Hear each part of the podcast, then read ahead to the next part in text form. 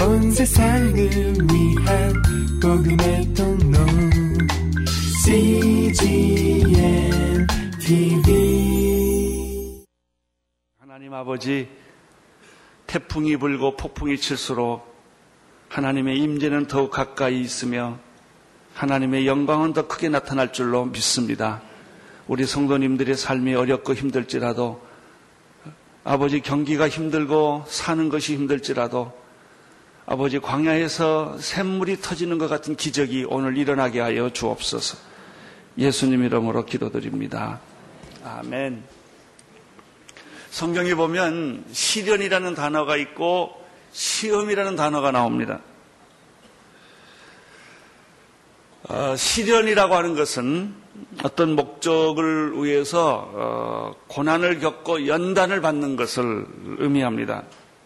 이 시련은 어, 무슨 잘못을 저질렀거나 죄를 지어서 벌을 받는 걸 의미하지 않습니다.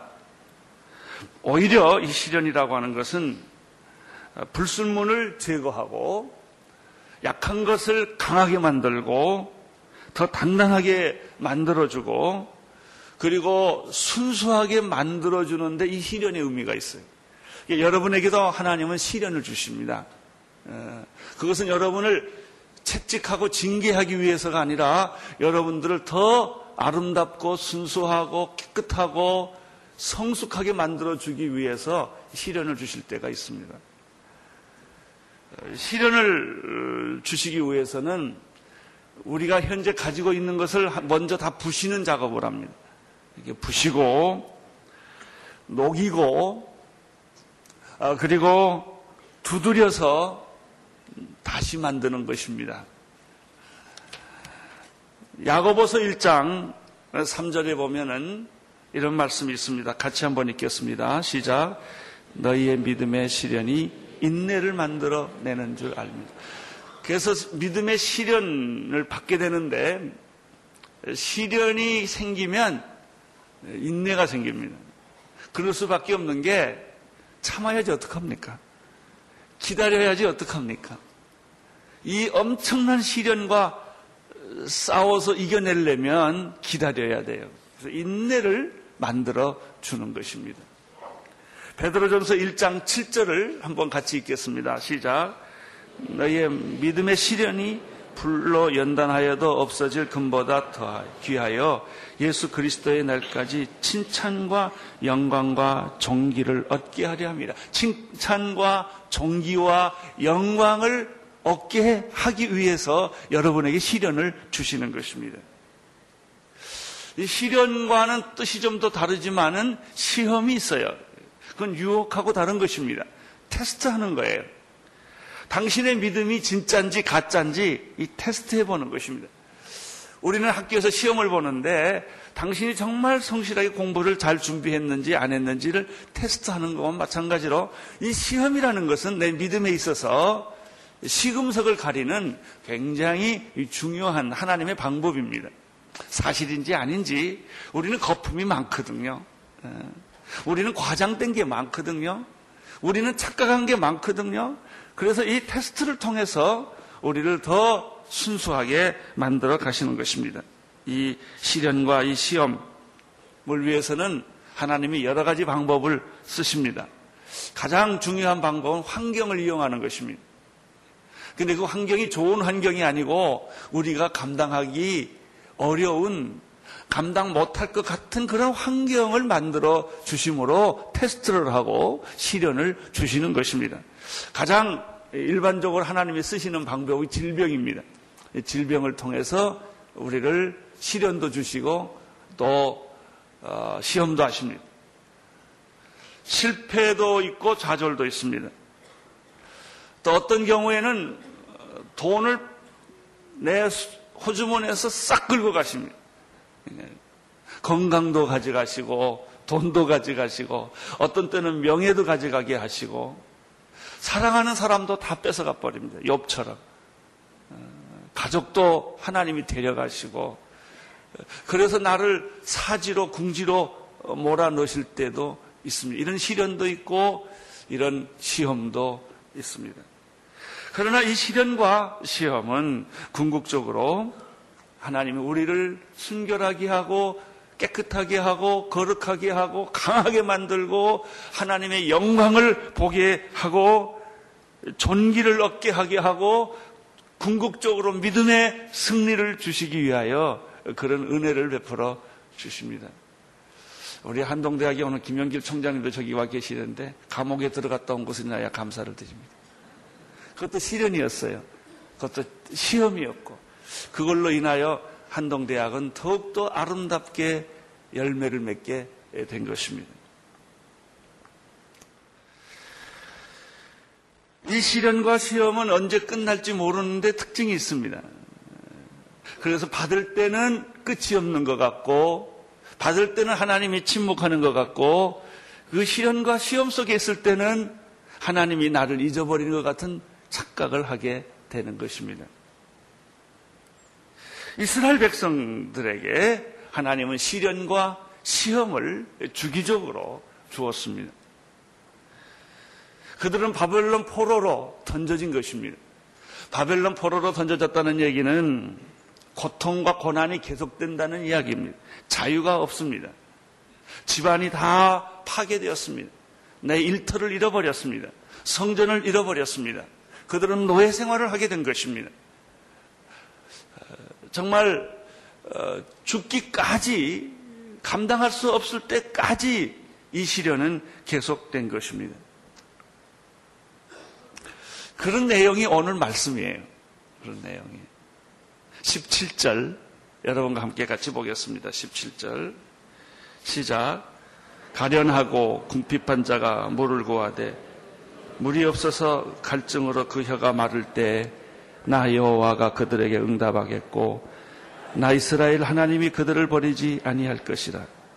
이것이 이사, 야가 본 비전이었어요. 이사야가 본 비전은 뭐냐면 이런 기가 막힌 시련과 시험 속에서 절망하고 좌절하고 믿음마저 다 잃어버리고 자 하는 그런 때에 이사야가 준 하나님에 대한 비전입니다. 여기 성경에 보면은 가련하고 궁핍한 자가 물을 구한다라고 되어 있습니다. 이 가련하고 궁핍한 상황이라는 것은 사람이 인간 생활을 해야 되는 가장 기초적인 필수품이 있습니다. 이 필수품 먹고 사는 것. 그것은 먹는 것이고 물을 먹는 거예요. 그리고 이 추위를 막는 이 옷이 있어야 되는 것이고 그리고 집이 있어야 되는 거예요. 가장 이 가장 기본적인 것도 안 됐다는 얘기예요. 어느 성경에 보니까 물을 구하되 물이 없어서 혀가 말랐다고 그랬어요. 이것은 얼마나 이 사람들이 기초적인 생활이 안 되어 있고 절망적인 사막에 던져졌고 광야에 던져졌고 그리고 비참한 상황에 던져져 있나라는 것을 보여주는 단어입니다. 궁핍하고 정말 가련한 모습들이죠. 물을 한 방울 구할 수 없는 정말 내 그 혀를 채워줄 수 있는 물을 구할 수 없는 그런 상황에 이스라엘 백성들이 빠져 있는 거예요. 이러한 상황은 무엇을 이스라엘 사람들에게 연상을 시켰겠습니까? 출애굽입니다. 이스라엘 백성들이 민족적으로 이런 시련을 겪었던 일이 있어요. 우리나라도요, 민족적으로 시련을 겪은 것이 있었어요. 일제시대였고요, 6.25 전쟁이었어요. 이것은 한두 사람이 당한 고난이 아니고 민족 전체가 어, 누구든지 이 땅에 살고 있는 사람은 다 이 시련을 겪었던 거예요.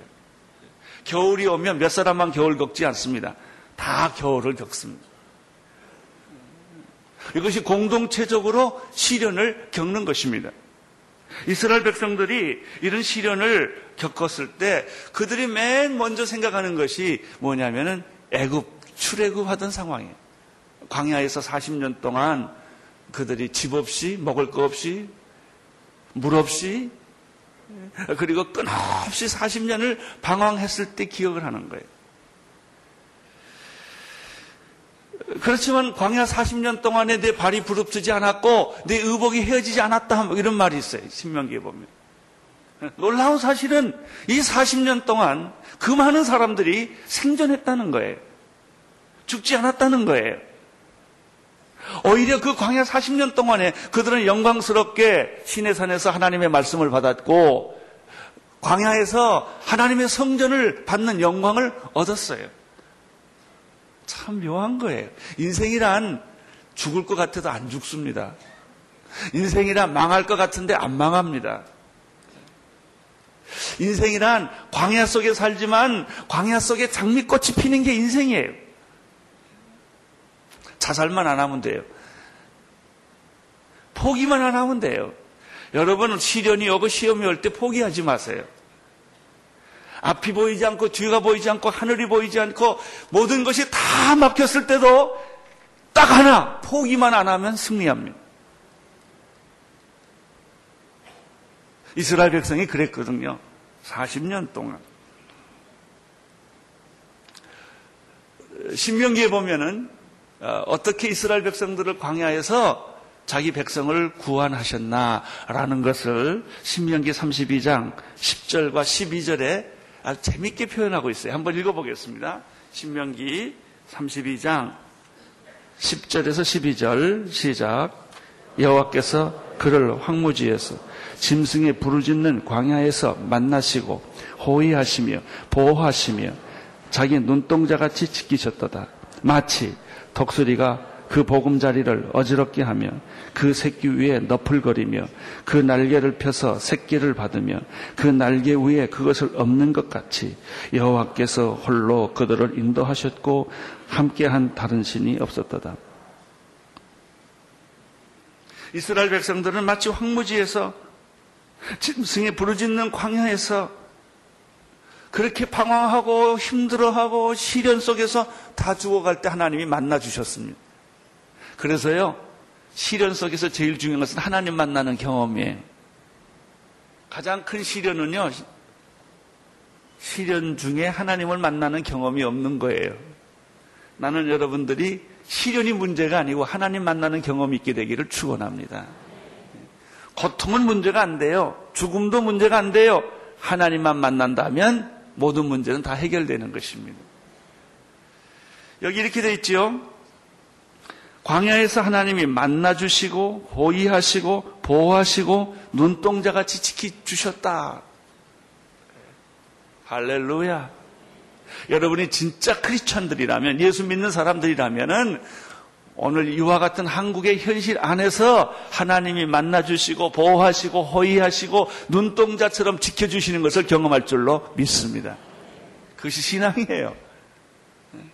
그래서 저기 마태복음 그런 말이 내일 일은 내일 염려해라. 내일까지 염려하면 머리가 빠개질 것 같아. 한낱 괴로움은 그날에 족하라. 오늘 하나님이 주신 은혜로 하루를 사는 거예요. 내일 또 살게 될 줄로 믿습니다. 이렇게 매일매일 승리하면서 살아가는 것입니다. 마치 독수리가 그 보금자리를 어지럽히며 이 독수리가 자기 새끼 훈련시킬 때 알을 까서 새끼가 되면요. 제일 먼저 하는 일이 그 보금자리, 네트의 지푸라기를 다 독수리가 빼간다는 거예요. 그러면 거기에 이 가시들이 남아져요. 그게 그 소리예요. 마치 독수리가 그 보금자리를 어지럽히며 그리고는 새끼 위에 독수리가 너풀거린다고 그랬어요. 그러면 이 꼬마 이 새끼 독수리가 몸은 가시로 찔리지요. 어미 독수리는 나풀거리지요. 그래서 자기도 해보겠다고 그래서 뛰쳐나가요. 날 줄 모르기 때문에 독수리는 곤두박질하고 땅으로 떨어져요. 훈련이 안 됐기 때문에. 자, 그 얘기에 독수리가 그 보금자리를 어지럽히며 그 새끼 위에 너풀거리며 그리고 그러면 이 새끼가 가시에 찔리고 그러니까 그 네트 밖으로 튀어나와서 자기 어머니처럼 날고 싶어서 나는데 안 날라지고 그냥 곤두박질을 하면 그 다음에 그 날개 위에 그것을 엎는 것 같이 쏜살같이 어미 독수리는 떨어지는 자기 새끼 독수리를 날개로 탁 받쳐서 끌고 올라간다는 거예요. 이런 식으로 하나님은 우리를 훈련시켰다 얘기예요. 얼마나 기가 막힌 편이에요. 없는 것 같이 여호와께서 홀로 그들을 인도하셨고 그를 보호하셨고 호의하셨고 눈동자처럼 지켜주셨다. 할렐루야. 오늘 이사야가 우리에게 주시는 말씀은 이런 시련과 시험과 고난과 역경 속에서 죽을 것만 같은 이스라엘 백성들의 그 시련 속에서 두 가지 하나님이 하신 것이 바로 17절에 나타납니다. 17절을 다시 보십시오. 가련하고 궁핍한 자가 물을 구하되 물을 물이 없어서 갈증으로 그 혀가 마를 때에 나 여호와가 첫째 그들에게 뭐 하겠고 응답하게 하나님이 하시는 일은 시련 속에서 응답하신다. 시험 속에서 응답하신다. 고난이 깊을수록 하나님의 말씀은 명료하게 들린다. 나는 여러분의 귀에 하나님의 응답이 들려지기를 축원합니다. 응답한다는 뜻은 무엇일까요? 하나님이 귀를 기울이신다라는 뜻입니다. 우리의 한숨 소리도 들으시고 우리의 침묵의 언어까지도 하나님은 들으세요. 꼭 말을 해야 들으시는 분이 아니세요. 하나님은 들으신다. 하나님은 첫째, 여러분 시련 속에 고난 속에 죽을 것 같은 상황 속에서 죽이지 않고 들어주신다. 기억하십시오. 하나님은 응답하시는 분이십니다. 하나님은 들으시는 분이십니다. 안 듣는 것 같아도 다 들어요.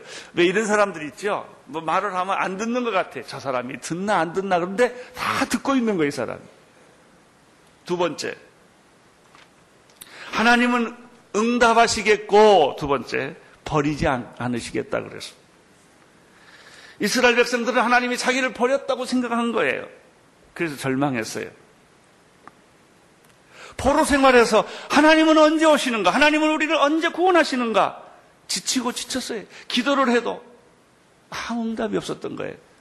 버렸다고 생각했는데 오늘 이사야가 말합니다. 아니다. 하나님은 안 듣는 것 같아도 들으시고 하나님은 버리시는 것 같은데도 버리지 않았다. 여러분 버리지 않았어요.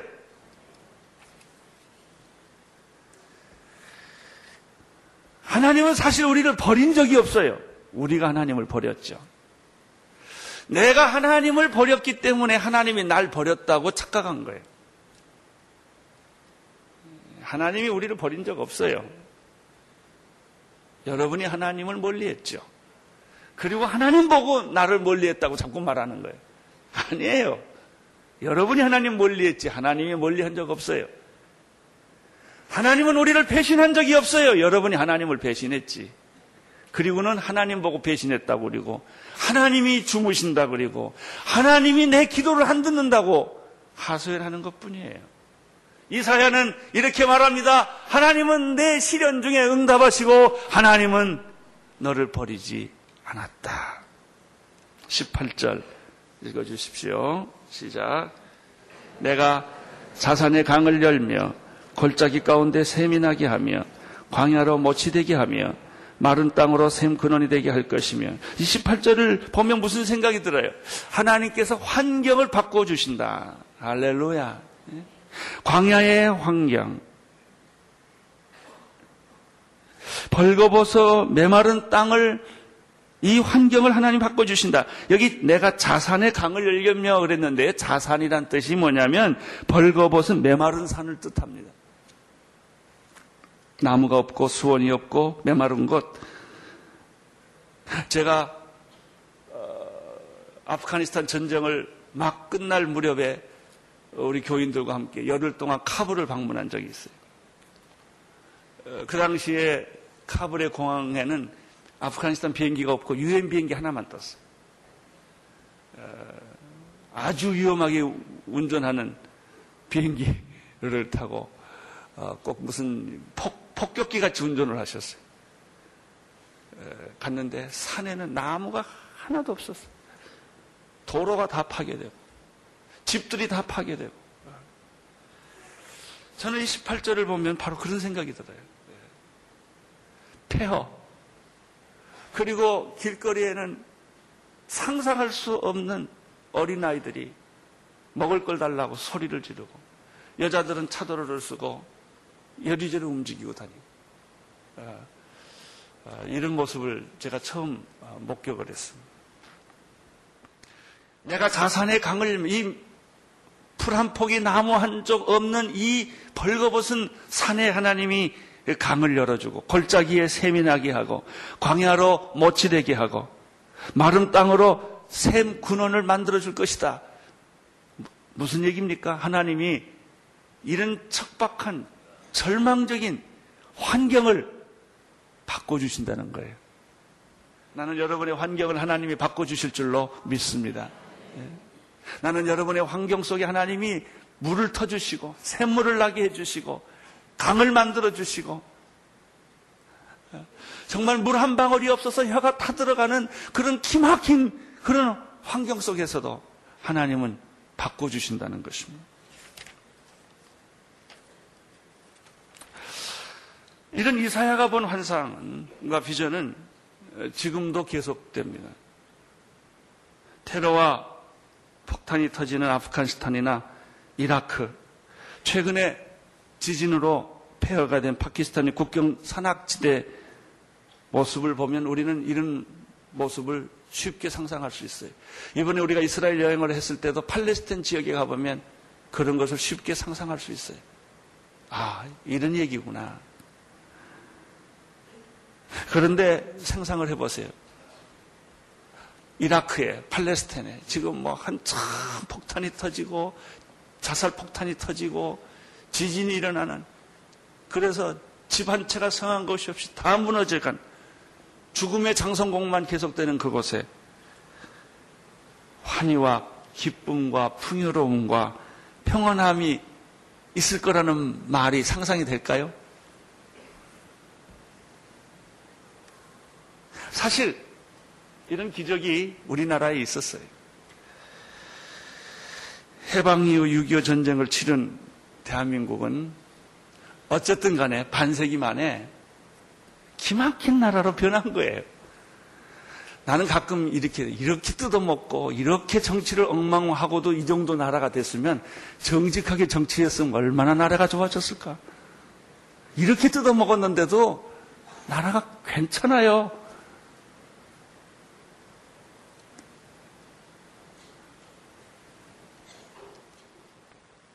저는 가끔 요즘에 서울 시내를 이렇게 돌아다니면요. 행복해요. 청계천에 물이 흘러서 행복하고요. 서울 시내가 요즘 갑자기 좋아졌어요. 여러분 다른 나라 도시 다녀보세요. 한국같이 깨끗하고 아름다운 도시가 그렇게 서울처럼 그런 도시가 별로 없어요. 뉴욕이나 뭐 다 LA나 가보면 다 이 그냥 성가셔요. 이렇게. 근데 이, 참, 이상한 생각이 들 한국은 왜 이렇게 참 기적같이 또 살아나고 또 살아나는 걸까? 그것도 반세기 만에. 그러니까, 지난번에 저희들이 어, 캄보디아의 소간 부총리하고 어, 경제 담당 강료들 만나서 같이 오찬을 했는데 그분들이 한결같이 하는 얘기가 코리아가 우리의 모델이라는 거예요. 아, 그래서, 아 우리는 모델 아닙니다. 이렇게 지금 엉망으로 하는데 어떻게 우리가 모델입니까? 그런데도 이 사람들은 일본은 안 부럽대요. 한국은 전쟁도 겪었고 공산주의도 겪었는데 올림픽도 하고 나라가 이렇게 살아나는 걸 보면 당신들한테 우리가 배울 게 많다는 거예요. 그래서 그런 얘기를 하더라고요. 기독교도 좋으니까 오래 우리는 불교 나라고 공산주의를 겪었던 나라지만은 한국 사람들이 와서 우리나라를 살려달라는 거예요.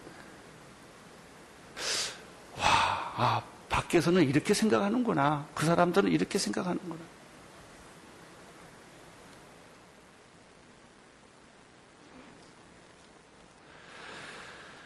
저희 교회가 지금 이 동부 시립 요양원을 노인병원을 하고 있어요.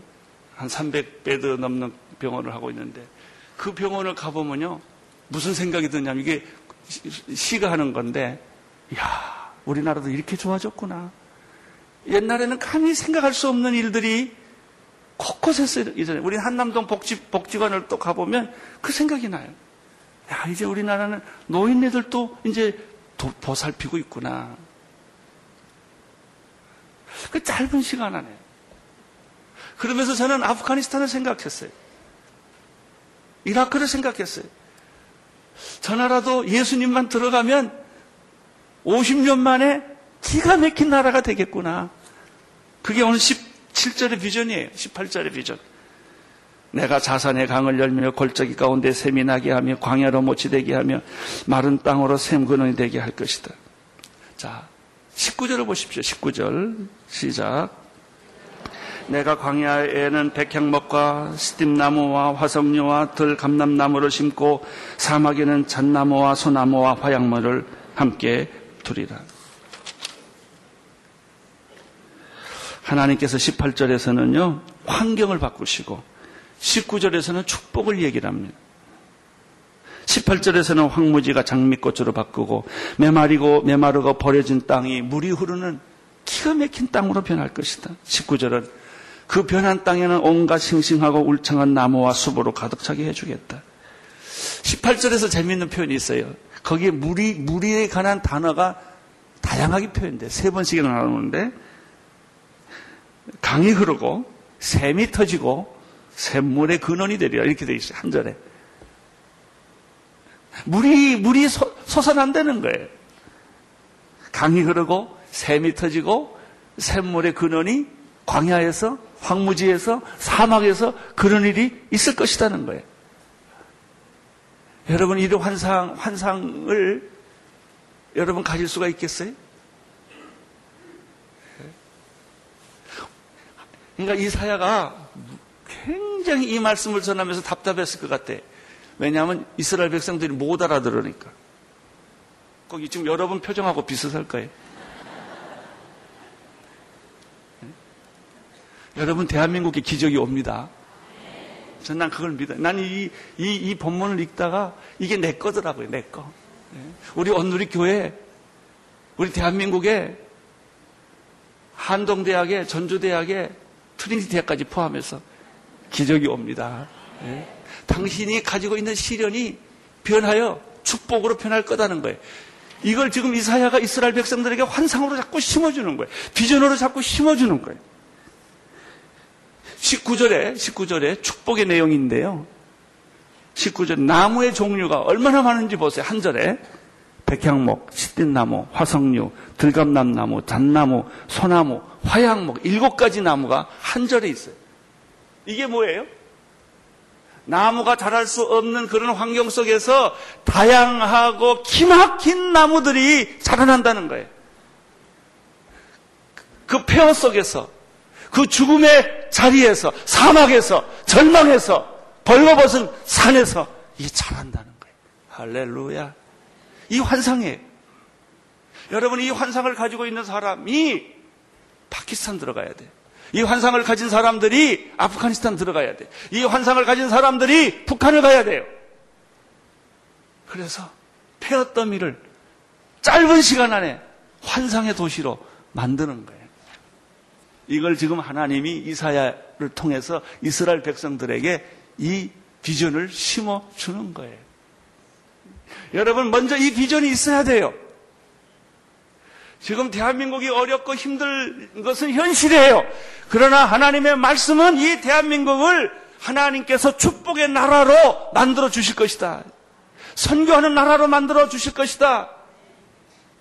이 비전이 오늘 나는 여러분에게 심겨지기를 바래요.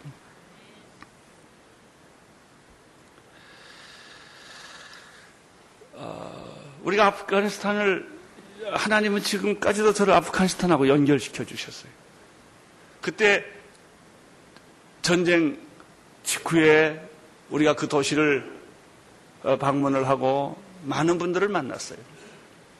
그 후에 코이카를 통해서 한국 정부를 통해서 어, 아프가니스탄의 장관과 국장급 경제 강요들과 교육, 복지 모든 분들을 20명 단위로 한 10번을 초청한 적이 있었어요. 한 200명이 왔습니다. 20명 단위로. 그래서 한국을 견학을 했어요. 저희가 아프가니스탄을 갔던 것이 인연이 되어서 우리가 그 사람들 올 때마다 파키스탄 음식을 가지고 가서 음식 대접하고 선물 주고 그들을 어, 열 번을 만났습니다. 우리 장로님들에게 초청을 해서 그 사람들이 눈물을 흘리고 한국을 보고 감동을 하고 돌아왔어요. 마치 우리 6.25 직후와 똑같기 때문에. 아무것도 없어요. 왜냐하면 젊은이들은 다 죽었거든요. 근데 거기는 어린아이와 여자들과 나이 많은 어른들밖에 없어요. 왜 전쟁통에 젊은 사람들은 다 죽었거든. 제가 그분들이 오셨을 때 인사말을 했어요. 그리고 세 가지를 부탁을 했어요. 예수 얘기를 할 수가 없으니까. 첫째는 당신 나라에 나무를 심으십시오. 그냥 먹을 거 주지 말고 애들한테 나무 하나 심으면 먹을 걸 주세요. 우리나라도 6.25 직전에 온 산이 벌거숭이였습니다. 그러나 대한민국 지금 어디든지 가든지 푸른 산이 됐습니다. 나무를 심으면 사람들의 마음이 풍성해집니다. 나무를 심는 것은 나무를 심는 것이 아니라 희망을 심는 것입니다. 그리고 당신 나라가 해야 될 일은 원조를 받으면 어린아이들을 키우십시오. 그걸 다 먹어버리지 말고 아이들을 키우십시오. 아이들 교육한 데 쓰십시오. 세 번째, 당신 나라는 여자들이 다 버려져 있습니다. 여자들에게 투자를 하십시오. 그랬더니 그 당시 경제기획원 그 차관되는 분이 울더라고요. 그내 얘기를 듣고. 그리고 한국이 너무 부러운 거예요. 너무 부러운 거예요.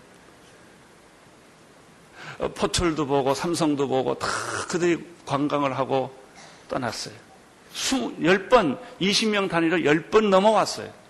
그래서 모든 각 분야의 관료들을 제가 만날 수가 있었어요.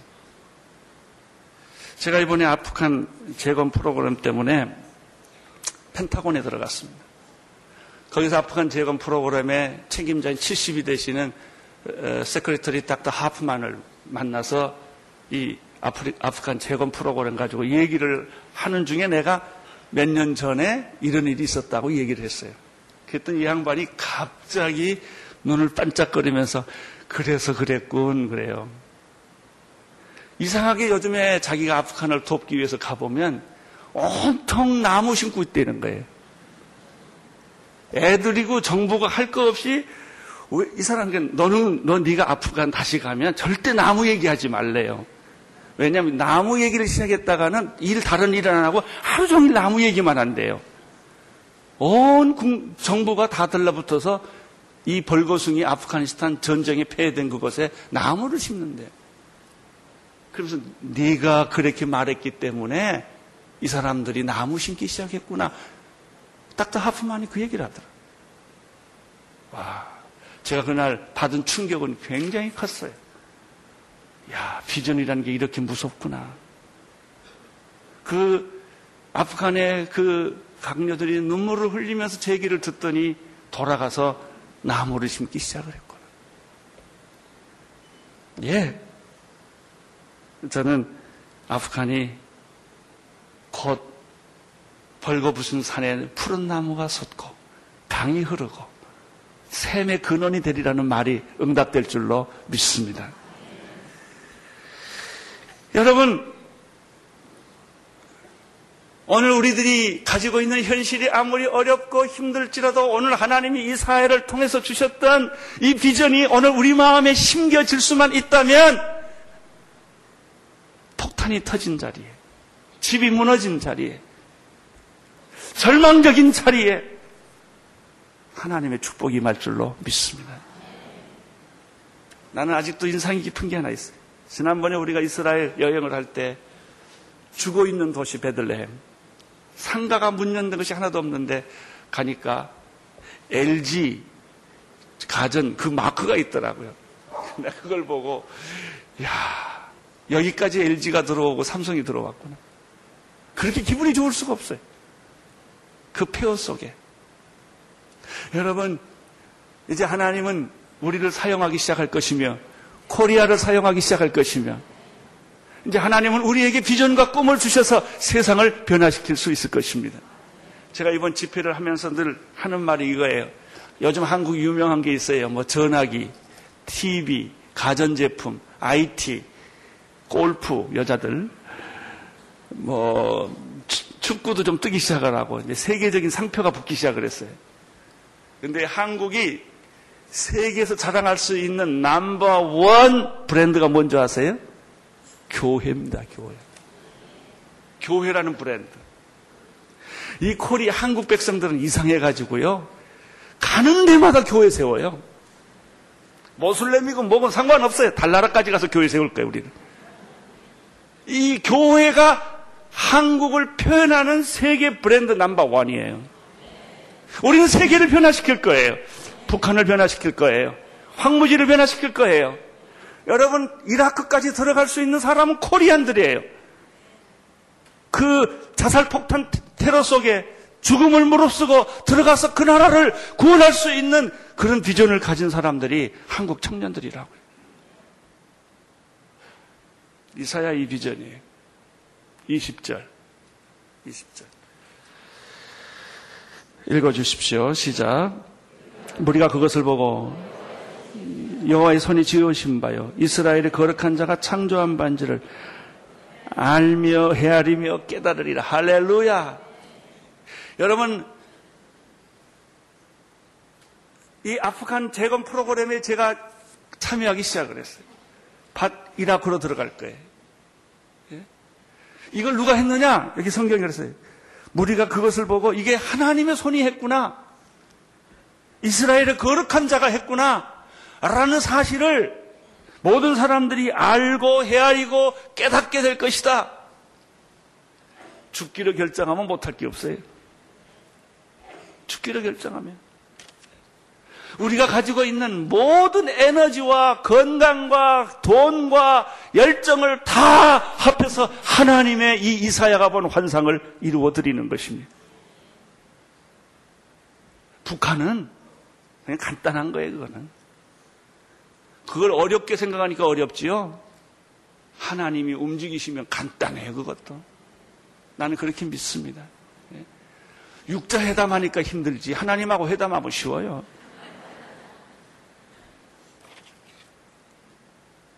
여러분, 우리는 하나님을 신뢰합시다. 하나님의 비전을 신뢰합시다. 하나님의 환상을 신뢰합시다. 여러분, 내 조건 따지지 마세요. 내 건강, 내가 할 수 있는 능력 따지지 마세요. 나는 김사무엘 목사님이 이라크에 가서 순교한 것이 한 개인으로 보면 보잘 것 없는 사건이었지만 그러나 그것은 엄청난 비전을 심는 영적 사건이었다는 거예요. 이라크는 변할 거예요. 우리 손으로 변할 거예요. 아프가니스탄 변할 거예요. 전 세계 굶주려가는 에이즈에 걸려 있는 수많은 어린 아이들은 우리로 말미암아 기적을 보게 될 거예요. 환경을 바꾸시고 축복의 나무를 심으시는 하나님을 찬양합시다.